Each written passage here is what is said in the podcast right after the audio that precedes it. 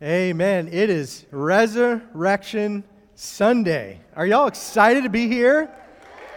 Woo! It's good to see you. If you're visiting with us, I'm so glad you're here with us this morning to celebrate this day. Uh, it is a good day. I had a, a really special last like 10 minutes that no one else in this church got to experience. Maybe you guys back here, but I had the opportunity to like sit in front of the Fifth Street Children's Choir, which is all the young kids right here and there we have a group of kids up here. And I'll tell you what, they were singing, belting it out. I think I might have heard some harmonizing, and um, I think that Jesus was especially pleased by the worship of these folks right up here. So I enjoyed that. I, I could have I could have continued just listening to them sing. That's how awesome it was um, on this on this day. So, but in any regard, I need to preach the word to you guys today. So we're going to go ahead and do that. So we're here on Easter Sunday, celebrating the resurrection of Jesus. We have this Savior, and his name is Jesus. And, and God demonstrated his love for us by sending Jesus. This man from Nazareth was sent by God. He, he came and lived on this earth. He lived a perfect life, perfectly fulfilling God's law, teaching the Word of God, and then finally giving his life over as a sacrifice in the cross. He was beaten and tortured and nailed up on a cross like a common criminal. The whole time, however, fulfilling God's will for his life to die as a sacrifice. His blood was spilt on that cross. He received on that cross the wrath of God, receiving the penalty for your sin and my sin. As the day came to a close, that Jesus died and was buried in a grave. And then on the third day, on the third day, that grave was empty because Jesus rose from the dead and resurrected. Amen. So, today I want to talk to you about the consequences of the resurrection. What did Jesus accomplish in rising from the dead, and why is it important for you and for me? Specifically, I want to talk to you today about how all people who repent of their sin and trust in Jesus as Lord and Savior are made into a new creation. We're going to talk about being made into a new creation in Christ today. If you have a Bible, I want to invite you to open it up to 2 Corinthians chapter 5. 2 Corinthians chapter 5. The words will also be on the screen if you want to follow along there or use your phone or tablet. 2 Corinthians 5. The first question we're going to answer this morning is What did Jesus do for you? What did Jesus do for you? Look at verse 17. It says, Therefore, if anyone is in Christ, he is a new creature. The old things passed away, and behold, new things have come. Well, what does it mean to be in Christ? That's the first thing we see in that text. Therefore, if anyone is in Christ, then some things are going to happen to that person. What does it mean to be in Christ? Well, simply stated, to be in Christ means to be walking with Christ, to be in fellowship with Christ. A word we use to describe that is to be a Christian. Now, to be a Christian, Jesus said that we are to turn from our sin, our past mistakes, and uh, that's called repentance. And then we're supposed to turn to God by faith in Jesus as both the Lord and leader of our life and the one who saves us from our sins. That truth of being a Christian compels a person to do two important things. First, to place our faith in Jesus as our Savior, the one who received the penalty for our sins, to believe that He actually did that for us. And second, to follow Him, to obey Him, to follow His lead in our life. Now, the text there says that when someone is in Christ or a Christian, that person becomes a new creature or a new creation.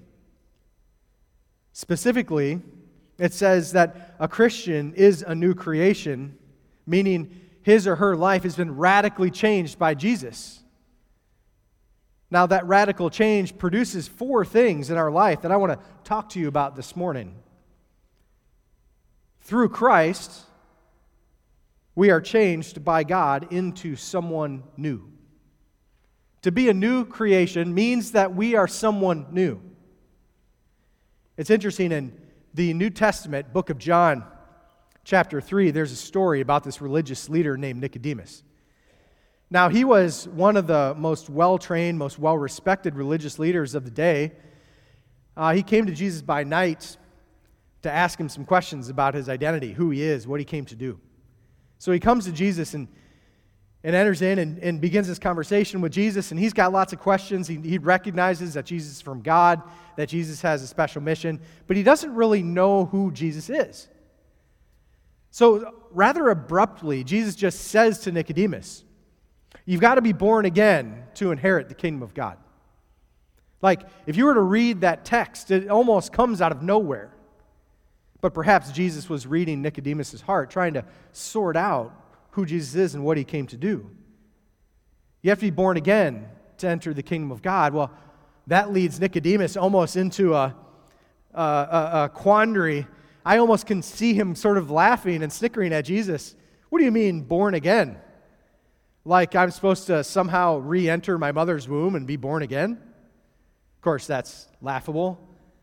Jesus says, You're one of the most well trained religious leaders, and you still don't understand what I'm trying to tell you. Because Jesus was, of course, not speaking about a physical rebirth, he was talking about a spiritual rebirth. He was talking about becoming a new creation. Later on, he would teach about how to do that. He would teach that through him and him alone is the way we become a new creation. The interesting fact about that is it doesn't matter who you are. This gift, this opportunity is available to you. It doesn't matter what you did last night, what you did last week, or last month. You can be a new creation through Jesus. Well, how does that affect me? How does that change me? To be a new creation. Certainly that changes who we are, right? Well, there's a couple passages that describe what Jesus is talking about. Galatians 2:20 says, "I have been crucified with Christ. It is no longer I who live, but Christ lives in me, and the life which I now live in the flesh, I live by faith in the Son of God, who loved me and gave himself up for me. When I become a new creation, I live my life through Jesus. By faith in him, by trusting him. He's my Lord. Not just the one who saves me, but the one who leads me. So, as a new creation, I walk by faith in Christ. 1 John 1 9 says, if we confess our sins, he is faithful and righteous to forgive us our sins and to cleanse us from all unrighteousness. So, as a new creation, we're forgiven. Are you tired of carrying the burden of your sin? Are you tired of living with regrets, of being haunted by your mistakes? Jesus' promise to us is that when we repent of our sin and trust in Him, we're forgiven by God. That our sin and our mistakes are wiped away. That God looks upon us and sees the righteousness of Christ. That's what it means to be a new creation. Second, through Christ, when we become a new creation, we see the world differently. Before Jesus makes us into a new creation, the Bible says that we are blind. 1 Corinthians 2:14 says, "But a natural man does not accept the things of the spirit of God. They are foolishness to him, and he cannot understand them because they are spiritually appraised." This passage reminds me of John chapter 9. Jesus was wandering through the crowds and he saw a blind man who had been blind since birth. And he approached the man and gave him the miracle of healing his vision so he could see again. So a man born blind was now able to see. Well, the religious leaders of Jesus' day, they didn't like that. They didn't understand what was happening. They didn't like the influence and the power that Jesus had over the people. And so they called this blind man in and asked him a lot of questions about his blindness and about who it was that healed him and what this guy thought about Jesus, and the blind man was sort of frank with them and said, I, I don't really know the answers to many of the questions you're asking. I would think that you, being our spiritual leaders, that you would understand who Jesus is. Obviously, he's sent by God. He just healed me of my blindness. And so they kept pressing that man, and finally the man gave an explanation and said, You know, I don't really know what you're asking. I don't know the answers. This is what I do know. I once was blind, and now I see. As a person, before you know Christ, the Bible says you're spiritually blind. The promise from Christ, however, is that when you repent and trust in Him as Lord and Savior, you will begin to see spiritually. What does that mean? A veil is lifted from your eyes, and you see the world for what it is. We see God's creation anew. Instead of seeing a world full of natural processes, we see a world created and overseen by a sovereign God. We see God's work in everything. We see and recognize God's purpose for our lives and God's plan for our future. We see the world differently. Third, through Christ, we become adopted into a new spiritual family. The Bible calls this the church. 1 Corinthians 12 27 says, Now you are Christ's body and individually members of it. The interesting thing is, when you become a new creation through Jesus, you become a part of a family, a spiritual family. First, you become a part of the universal church. That's all believers everywhere, all over the world who follow Jesus. Do you realize that? That you are a part of a universal family of God. You have brothers and sisters in Christ here, in China, in Africa, in Korea, in Russia, all over the world. One day you'll meet them in heaven, a part of the universal church of Christ. You also have an opportunity to be a part of a body of believers right here, right here in Key West. We are a body of believers here at Fifth Street Baptist Church. And so I encourage you to become a part of a local body of believers. Now, what's interesting about the body, especially the local body, is when you become a believer, Jesus gives you supernatural gifts, these spiritual gifts, along with your skills and, and the things you know how to do um, and your passions.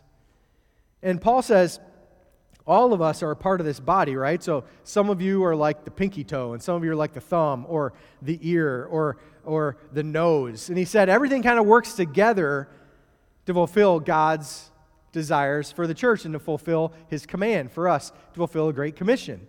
He said the thing is, is when some aren't using their gifts, the, the body doesn't really work at full capacity. And so the important thing to remember is if you're a believer, you need to be a part of this church because we need you to be a part of this mission. So when you become a new creation, you become a part of the body of Christ, the church. Ephesians 2:19 says, "So you are no longer strangers and aliens, but fellow citizens with the saints and are of God's household. I've never before seen the need for the local body as much as I have in the last year. Do you guys realize that one year ago we didn't even have church on Easter in person? We had it online. It was probably the first time maybe you went to church in your pajamas? Anybody had pajamas and a coffee going last year? It's okay. You can raise your hand. Oh, okay. Is that a, is that Abijah there? Had some coffee? Wow.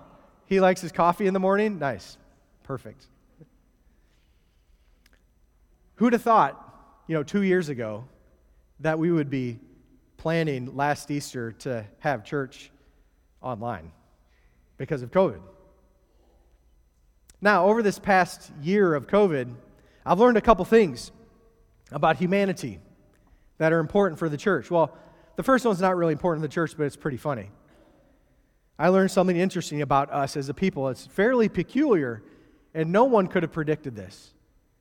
When things get tough for us, when we believe that the world may be coming to an end, that supplies might be running short, when we don't know maybe where our next paycheck or meal are going to come from, we get really worried and we go out and we buy all the toilet paper. that says something about us as a people. You know that? And it's not just a Key West thing, it was all over the whole U.S., at least. Like when the rubber hits the road, the thing we're worried about most is toilet paper. There will be, there will be academic works and maybe even books written about that. And our kids are going to ask you about that, right? Or your grandkids. They're going to ask about what happened during the pandemic. You're going to have to tell them, I went out and bought eight cases of toilet paper. I don't know why.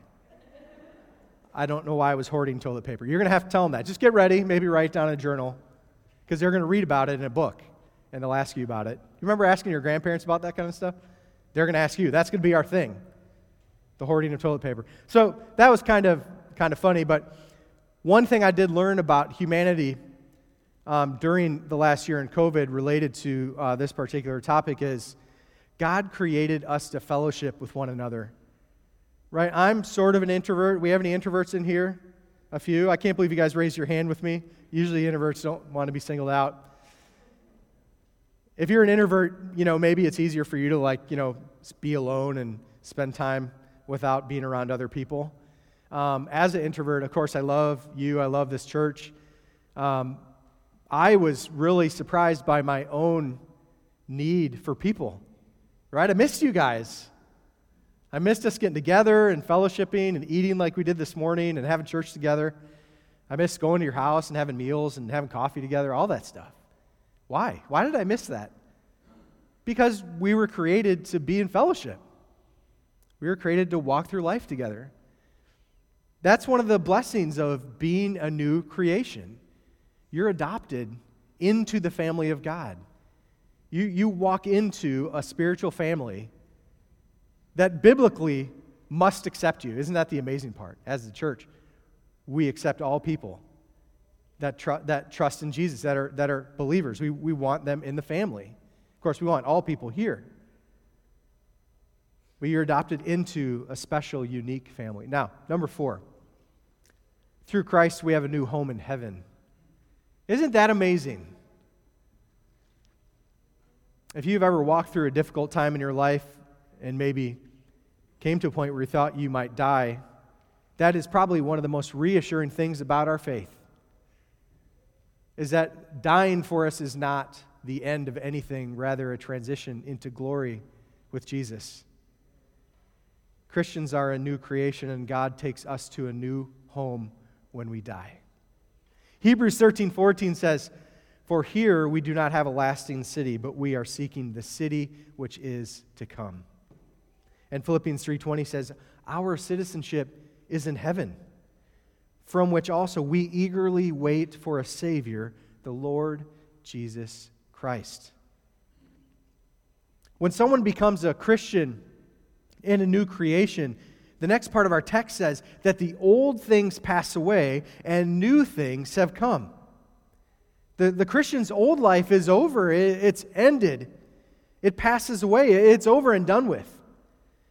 The way you thought, the, the way you spoke, the way you treated other people, the way you lived, it all dies with the old you.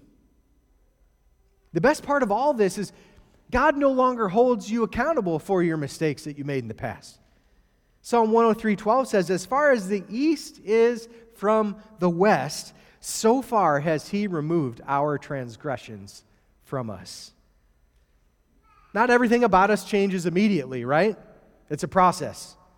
We still have some old habits, some old ways of thinking, but Jesus will change those over time.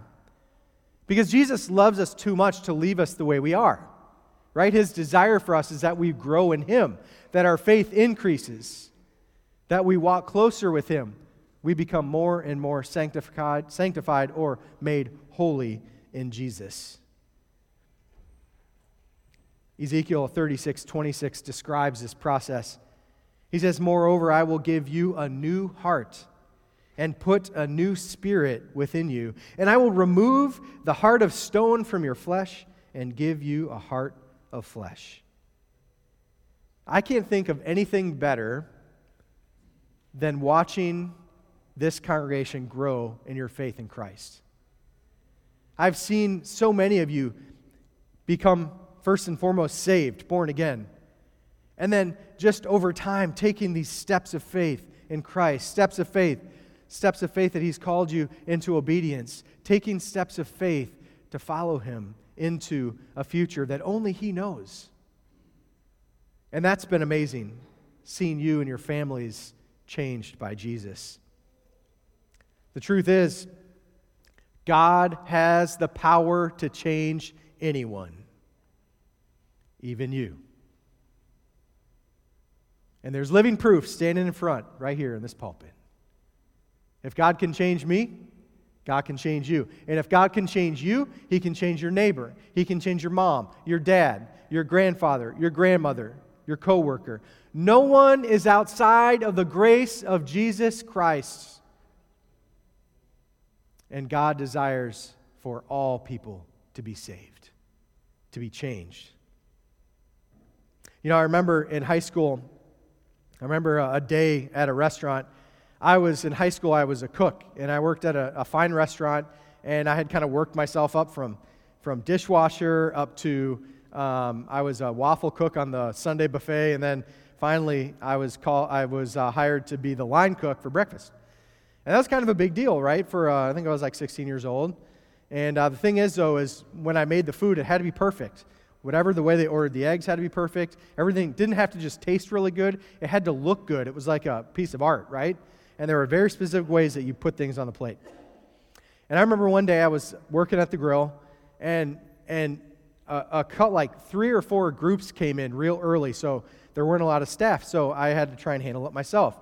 Well, the group came in, and it was like four groups, and every single person in that group had a special order. Right? So, we, do we have any special order people in here? Like when you go in, is the menu kind of like suggestions to you? Right? Let me just tell you from a past cook to you, we love you. we love you guys with your special orders. It's awesome. You know, you wake up, they wake up in the morning and think, I hope someone comes in that really can challenge my culinary skills this morning as many substitutions as possible. Let's order things that we've never heard of before. I love all of that, right? So thank you guys for being that person. Um, that's awesome. Well, I happened to get about 10 of those people randomly. They were at different tables, but they all had something special, right? So they wanted like the Western omelet with no onions and green peppers, or they wanted like the hash browns, but they really didn't want them cooked, you know, uh, too brown, or they, you know, one guy wanted like semi raw bacon, right? That's gross, but he likes that. So that's what we had to do, right? So I'm like trying to get stuff going, and I'm at work for like five minutes, and I figure out as I'm working, I notice like everything I'm doing is making it worse. Like stuff starting to burn, there's smoke, two omelets are totally trashed, uh, there's a hash brown that's gone bad. Um, the semi raw bacon is now uh, extra well done bacon. So everything they ordered special is like the opposite of that. It's very unspecial, uh, very horrible. So I'm like just sinking in this Titanic of a lack of culinary skills, right? I'm just sinking down. I know that I got to have this food out in 10 minutes. I don't know what I'm going to do. Well, another cook came around the corner. He's like, hey, Josh, how's it going over here? And I think he just looked at the desperation on my face and he knew that I created this ginormous mess. And I knew that there was nothing I could do about it right? So he comes, he goes, okay, we still got time. So he goes, just stop, just step away, take a step back, and he just took the big grill, uh, flat uh, grill spatula and just scoops everything in the trash. Just right there. We start clean. We start making everything. All the special orders come out perfect. The people are happy, and we finish the day. That's kind of what Jesus does in our life, right? So, like, how is your life going when you make all your decisions on your own? Does that always go real well for you? Like when you decide what's best for yourself? Like when we go in that route, we do a pretty good job of messing things up, usually, right? The problem is, is we can't fix the big problem that we made for ourselves in our life. But we don't have to fix it because God did that for us. God sent Jesus. Jesus comes and remakes our life. He turns us into a new creation. Just like that friend when he came in and helped me fix all my problems and helped me produce the food that was ordered, Jesus will come into your life and make you into a new creation and make things right with God. Now, the next question is how does he do that? Is anyone interested in finding out how God makes us into a new creation? Since a couple of you nodded yes, I'm going to keep going. Look at verse 18. Now, all these things are from God, who reconciled us to himself through Christ and gave us the ministry of reconciliation, namely, that God was in Christ reconciling the world to himself, not counting their trespasses against them, and he has committed to us the word of reconciliation. The first thing we need to know when we're asking, how, how does God do this? The first thing we need to figure out or notice in verse 18 is that it is a work or a gift of God, right? Being made into a new creation is not something you can do on your own, and it's not something that you earn from God. It says there that it's from God. All these things are from God. Now, they're a gift. If you were able to do enough good works to be made into a new creation, be born again, that would be a wage. You would have earned that. But our salvation is not a wage. The Bible says it's a gift. It's not something you earn, it's something freely given to you from God. Ephesians 2 1 says this And you were dead in your trespasses and sins in which you formerly walked according to the course of this world, according to the prince of the power of the air, of the spirit that is now working in the sons of disobedience. Among them, too, we all formerly lived in the lusts of our flesh. That's all of us before Christ.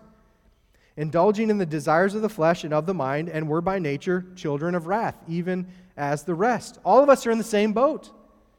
Separated from God, our relations severed, no desire to please Him with a full desire to please ourselves. But God, verse 4, being rich in mercy because of his great love with which he loved us, even when we were dead in our transgressions, made us alive together with Christ. By grace you have been saved. So, first, how does he do it? He does it through Christ as a gift, not as a wage, not by works, by grace as a gift through Jesus. Now, what does Jesus exactly do to make us into a new creation? Well, verse 18 says, God reconciled us to himself through Christ. Now, he uses that word reconciled, and that means for someone to need to be reconciled to someone else, that means that their relationship's been severed, that, that, they're, that they're either fighting or there's something wrong and the relationship is broken. Romans 5.10 talks about this. It says, For if while we were enemies, we were reconciled to God through the death of his Son, much more, having been reconciled, we shall be saved by his life. So at some point in your life, before you knew Jesus, or even now, if you don't have a relationship with Jesus, you're enemies with God. You're, you're not in a relationship with him. You're not friends with him. You're enemies of him. The truth is that all people sin and fall short of the glory of God. We are determined to turn away from His plan in our lives and follow our own paths. And if we had a nursery meeting right now, if some of these kids in here were in our nursery, you could go and watch for five minutes and see that starts very early. Us wanting what we want, right? Us being willing to offend other people to have what we think we need. The blessing is, the promise is, even while we were his enemies, that God still loved us. And he demonstrated his love for us by sending Jesus. So God didn't desire and doesn't desire for our relationship with him to be broken, so he did something about it. That's why Jesus came. Jesus' death and resurrection provided a pathway for our relationship with God to be reconciled or repaired and the reconciliation that Jesus secured on our behalf created more than just a friendly relationship. All these blessings are poured out upon us. It saved us from God's wrath for our sins. It adopted us into the family of God, and we one day will receive an inheritance in heaven. And it guaranteed an eternal reward and a place for us to go when we die. Now, verse 19 kind of transitions into the last part of this message. It's the now what of our life. So, if you are a believer in Jesus, if you've repented of your sin and you trusted in Jesus as your Lord and Savior, so everything I just said, you're like, yes, I, I believe that. That's awesome. I'm following Jesus. I love what he did for me. I love my spiritual gifts. I love my church. I love that I'm a new creation. The old has passed away, the new has come. I love all that stuff, right? You love that stuff or what? Yes, okay. Now what? Now what? Verse 19. He has committed to us the word of reconciliation. So we've got a job to do. The word of reconciliation is the message to other people that they can also be saved by Jesus and reconciled to God. For some reason, we struggle with that part, right? So, does anybody in here um, participate in Black Friday? You know, Black Friday, the day after Thanksgiving, right? When everything goes on sale. Have, has anyone want to? Is anyone brave enough to raise their hand and admit that, like me, you have stood in a Black Friday line? All right, we got a few. Anybody over here? All right. You know, the last service, no one would raise their hand. Nobody. I don't want to call that whole group of people liars, but you know. Maybe they didn't. That's fine. So I'm raising my hand all alone. So I'm glad some of you were willing to admit this. So I don't need to explain Black Friday to you, but I will just in case. So on Thursday, Thanksgiving, this giant fat newspaper comes out, right? And it's full of ads, right? I love the newspaper too on Thursday, man. Me and my family, we get it. We flip through those things. We talk about what, what we would love to buy. And, and then what happens is inside those ads, there's always like maybe like a dozen or half a dozen super deals. One of the super deals is always this ginormous TV that no one really needs, right? And it's like $150, right? But your store is going to have four of those TVs, right? Not like 50. There's like, it's while supplies last, guaranteed like four TVs. And the print's in like negative one font. Like you have to get a magnifying glass to see it. There's four TVs waiting for you there. So we go and we wait in line for whatever we saw, that super deal. Oftentimes, many things we really don't even need anyway, but it's exciting. So one year, I waited in line to, in, on Black Friday to get some deal. So I wait in line, I got my thing, and on the way out, I remembered that I needed to get some soap, right? So thankfully, you don't wait in line to get soap. Now, if it was Black Friday toilet paper, you know, who knows if there would have been any around. But I, I waited in line. I got and I and I got my thing. I went to get the soap, and I grabbed my soap, and I noticed behind the soap, there's a couple of electronics that someone had hidden back there because maybe they couldn't buy those or didn't have the money or maybe there was a limit. So I saw those back there. And just telling you, if you if you have heard what I'm saying, um, that's a no-no. Okay, if you go participate in Black Friday, you're not allowed to hide things that come back later, right, Amanda? It's it's not right. It's not Christian to do that to somebody else. So, you know, I looked, I laughed, you know, I got my soap and walked away and thought, well, maybe someone else will find it. So I left it there. Now, that's kind of funny, right? But the struggle is relating that to Christianity and our faith as believers, is God's committed to us this ministry of proclaiming the word, of telling people the gospel. But oftentimes, we, we have this wonderful, joyful, amazing gift from Jesus. And instead of sharing it with people, we hide it away, right? Like that person who hid that Black Friday deal away behind the soap. We know that God's amazing, right? Is God amazing? We're so thankful and filled with joy that we've been born again, right? Wouldn't the rest of the world love to be saved? We know they need to be. We know that Jesus can radically change their life. We know he wants to do that. And yet we take that message of reconciliation, that joy, and we like kind of hide it, we hoard it, you know, inside of our own heart when we should be telling people about it. God desires for us to share the message. Look at verse 20. I'll say this and, and I'll be done. Therefore, we are ambassadors for Christ, as though God were making an appeal through us. We beg you on behalf of God of Christ, be reconciled to God. He made him who knew no sin to be sin on our behalf that we might become the righteousness of God in him. So, an ambassador is this accredited, appointed person who goes to another country and speaks on behalf of the ruler of his home country. Jesus called us his ambassadors. That means we are, we are citizens of heaven in this land, on this earth, called by God to represent Jesus. Now, ambassadors do two things they live in a way that reflects the life and the way that the ruler would want them to live. So we should live in a way that leads other people to Jesus. One of the most important things we should do is just live with joy. Right? If, if salvation is, is radical and life changing and amazing, that should just pour out of our lives, right? So at my house, when we get up in the morning, if one of us wakes up on the wrong side of the bed, we, we ask them if they've got the grumps today. You got the grumps this morning?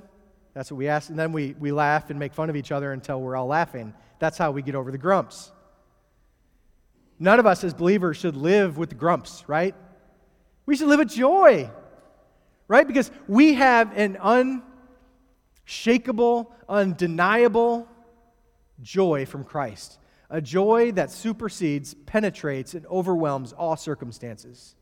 Even death does not overwhelm our joy because death is but a transition for us to go home to heaven.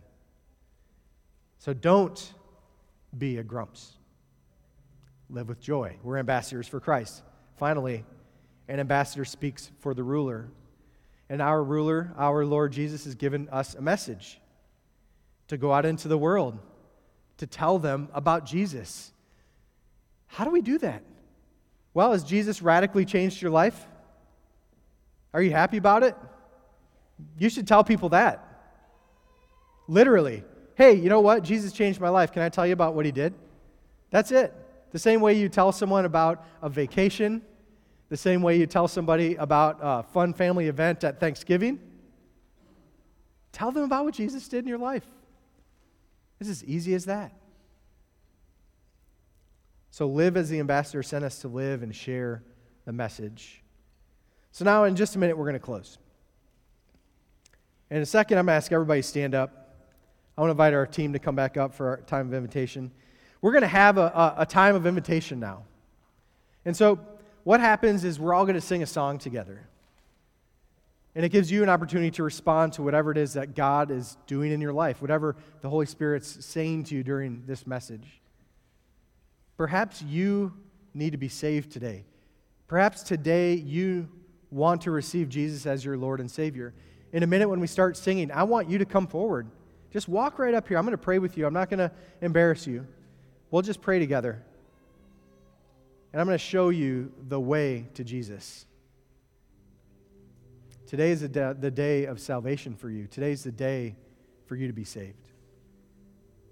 Maybe you're already a believer, but you're ready to take a stand for Christ.